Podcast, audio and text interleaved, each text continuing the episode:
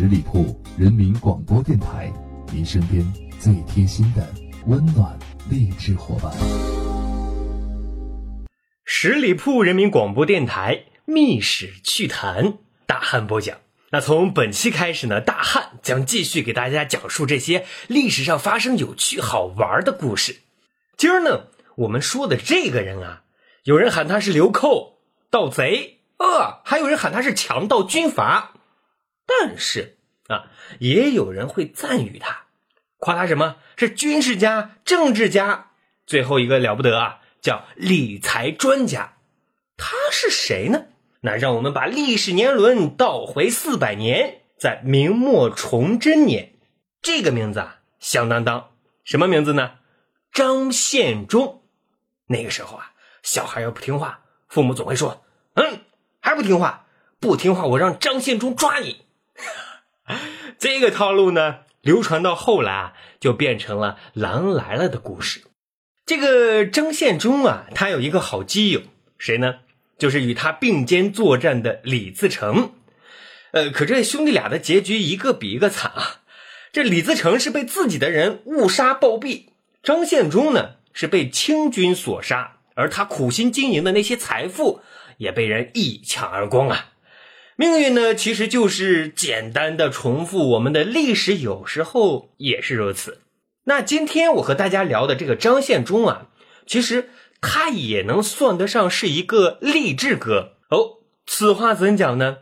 其实啊，他也是没有背景，靠拼搏起家啊。用我们现在的话说，是吃了无数的苍蝇之后啊，终究练成了一身的本领。他是怎么发迹的？这个当年啊，张献忠可是一个热血青年，他在延安当土快啊，这个职务呢，呃，也算公务员吧。但是他不安分呀，去参加了起义军。和这个李自成啊，同属于高迎祥的麾下。再后来呢，这个股的起义军当中啊，只有张献忠和李自成他们俩啊，势力是越来越大，越来越大。这李自成呢，主要盘踞在黄河流域，而张献忠啊，他是转战至长江流域。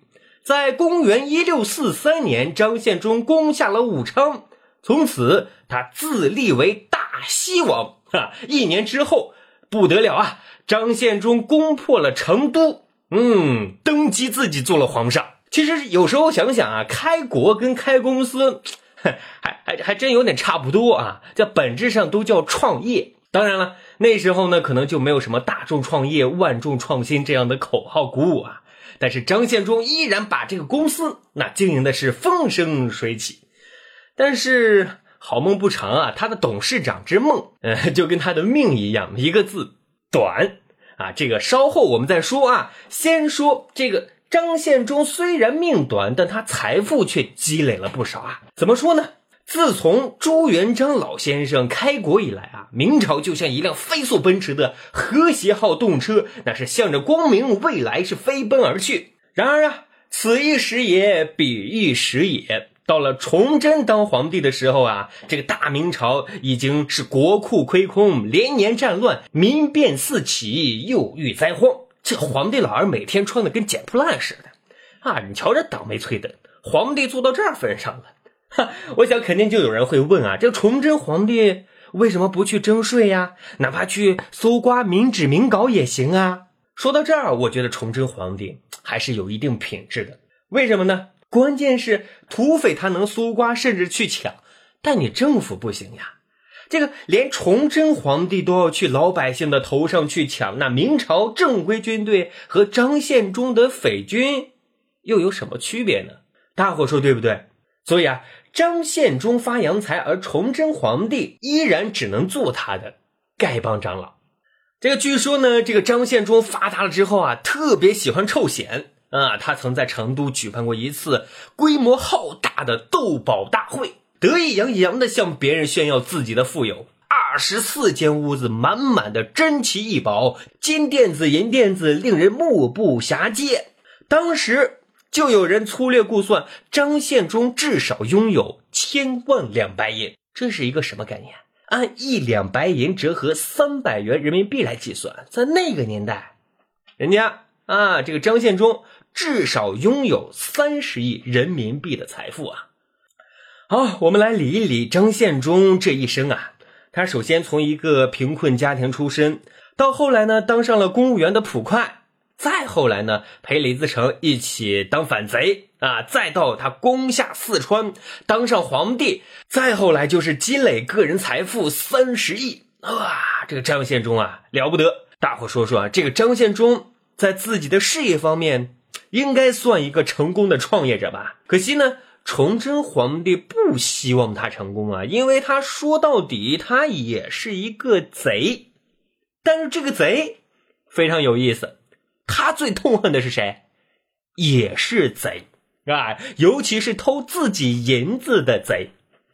我们都知道啊，在明朝开国初期，那朱元璋曾经规定，贪污十两白银的官员即杀啊，然后是剥皮示众，好残忍的。到了明末张献忠这一块呢，他的规定啊更加严格，贪污一两，无论金银斩全家。不过他俩唯一的区别是什么？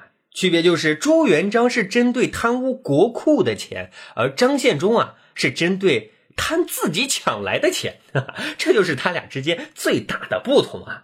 所以说，如此一来，整个四川之财尽归张献忠一人，这还真是一个。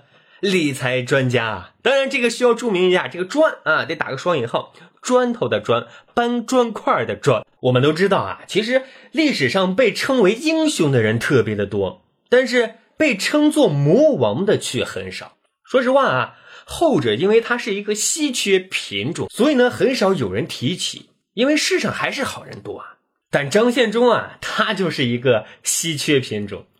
呃，除了牛魔王啊，我觉得张献忠最适合在《西游记》里演各种各样的妖魔鬼怪啊，都适合他啊。这个张献忠在四川的统治是没有给任何一个阶层带来好处的，所以说他身上彰显出来的人性之恶，让整个天府之国在战乱中变得非常的残败不堪。所以啊，很多人就总结啊，当一个人在丧失理智的时候，他唯一想展示并证明自己的。就一样东西，什么破坏力？清朝啊，就有很多历史学家指控张献忠在四川曾经进行过多次的大屠杀啊，这一说法也得到了一些专业人士的认可。证据是什么？就是四川人口的大量锐减。据说啊，四川的人口在万历六年，也就是公元一五七八年，常住人口大概是三百一十万，但是到了清初顺治十八年。只剩下区区八万哇，少了有三百多万。从近几年历史文献的资料啊，也可以看出，在被调查的村庄当中，基本都是从外地迁移过来的，也就是说，基本没有土生土长的当地人。这就说明啊，当时肯定有过人口的大锐减。当然，这种锐减呢是一种含蓄的说法，真相刚才已经提到了，就是惨绝人寰的。人口灭绝，从这一点上讲啊，他跟希特勒啊也算得上是亲兄弟哦。另外呢，还有一些野史啊，说出来也很好玩的。我想大伙都听过这样一句话，叫做“酒肉穿肠过，佛祖心中留”。哈，这个故事呢，跟张献忠也有关系，说的是张献忠在攻打虞城，也就是重庆的时候啊，他在城外的寺庙里驻扎。你说驻扎就好好驻扎呗。但是他强迫寺里的所有的和尚，你们都得必须吃肉啊！这当时就有一个叫破山的和尚说：“只要你攻城之后啊，不屠城，我就吃肉。”哎，没想到啊，张献忠居然答应了他的要求。于是啊，破山和尚一边吃肉，一边说出了这句话，表示他啊是为了数千百姓的生命才破戒的。可能真是坏事做的太多了，连佛祖都会鄙视的。所以张献忠的死是真正的死无葬身之地。这个张献忠的大西皇帝没做多久啊，在一六四六年，也就是登基做皇帝的第二年，吴三桂就率清军从陕南入川攻打张献忠。这个同年的十一月啊。大西军就被清军包围，张献忠是匆忙出城迎战，这一下就被清将亚布兰射死在了凤凰山上。他这一死啊，也就给这三百多万人去殉葬了。其实说来，张献忠他自己一点也都没亏。可是，关键是这三百多万个冤魂在地底下会和他好好聊天吗？十里铺人民广播电台《密史趣谈》，今天啊，我们就讲到这里。欢迎大家关注十里铺人民广播电台公众微信账号，我们下次再会。本期节目由十里铺人民广播电台制作播出。了解更多的资讯，请关注十里铺人民广播电台的公众微信和新浪、腾讯的官方微博。感谢收听，我们明天再见。